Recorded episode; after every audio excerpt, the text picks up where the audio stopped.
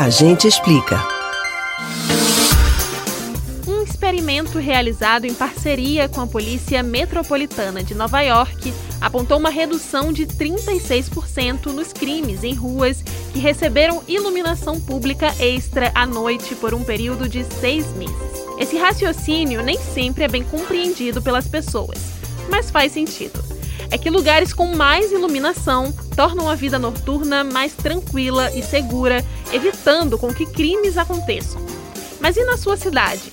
Como anda a iluminação pública?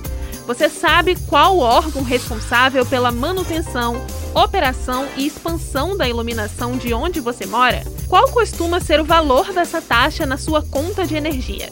E quem é morador baixa renda? Precisa pagar? Essa é uma pergunta do ouvinte Anderson, mas pode ser sua também. Tirei suas principais dúvidas sobre o assunto no Agente Explica de hoje. Você sabe como é calculada a energia consumida na sua casa? Quais são as taxas e impostos que você paga e de onde vêm esses custos? Bom, primeiro é importante entender a diferença entre o preço e a tarifa, que muitas vezes gera confusão. Tarifa é o valor a ser cobrado pela prestação dos serviços de geração, transmissão e distribuição de energia. Já o preço final é a composição da tarifa somada aos impostos. Na composição da conta de energia constam itens como o valor pago à distribuidora, no caso de Pernambuco, a CELP, tributos mais encargos, transmissão e iluminação pública. É nesse último ponto que está a dúvida do ouvinte. É o valor pago nessa taxa que garante a iluminação pública das ruas da cidade em que você vive. Essa taxa é mensal e não costuma ser tão alta em comparação ao valor completo da sua conta.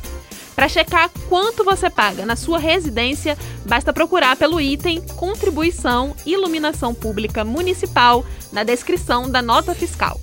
Mas o ponto levantado pelo ouvinte é que ele é um morador de baixa renda e recebeu a cobrança de 25 reais na taxa de iluminação pública. Será que isso está correto? Bom, o órgão responsável por isso é a administração municipal do lugar onde ele mora. Se você também tem essa dúvida, você deve entrar em contato com a prefeitura do seu município. No Recife, todos os moradores da classe residencial que consumirem entre 80 e 220 kWh estão automaticamente isentos da contribuição para o custeio da iluminação pública. Não é preciso requerer.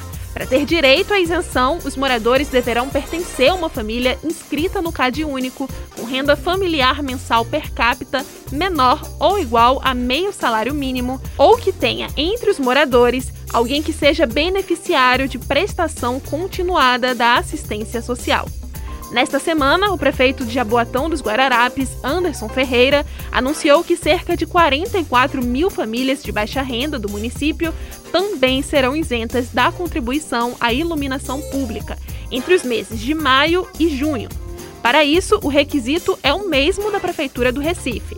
Os beneficiados deverão estar cadastrados no CAD único e ter consumo mensal de até 220 kWh. Se você quer saber se na sua cidade pessoas de baixa renda estão isentas da taxa de iluminação pública, entre em contato com a prefeitura. No nosso site da Rádio Jornal, na postagem do Agente Explica, colocamos o link com a lista de telefones disponibilizada no site da CELP para falar diretamente com a prefeitura da sua cidade sobre esse assunto.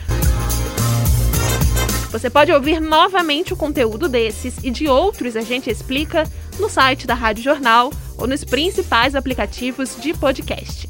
Spotify, Deezer, Google e Apple Podcasts. Beatriz Albuquerque para o Rádio Livre.